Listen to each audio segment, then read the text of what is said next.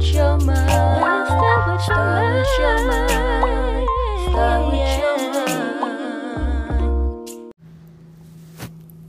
Hey guys, welcome to Somebody Needs to Hear This podcast. I'm your host, Coach Elise. I have a question. Um, why is commitment so hard for you? Why do you struggle with commitment? Committing to a job, committing to a person, committing to a new place, a new thing. Why is commitment so hard?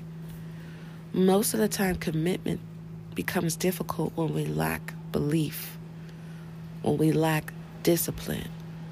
When we don't discipline ourselves, we can't commit to anything. When we don't believe in something, we can't commit to it. It's it's just easier to say no. But when you're committed to something, it's not about yes or no. It's about I have to do this. I'm committed. I'm committed. I'm committed. So, to get you on track to being able to commit, you must first have to discipline yourself and believe in yourself. Believe in what you are committing to.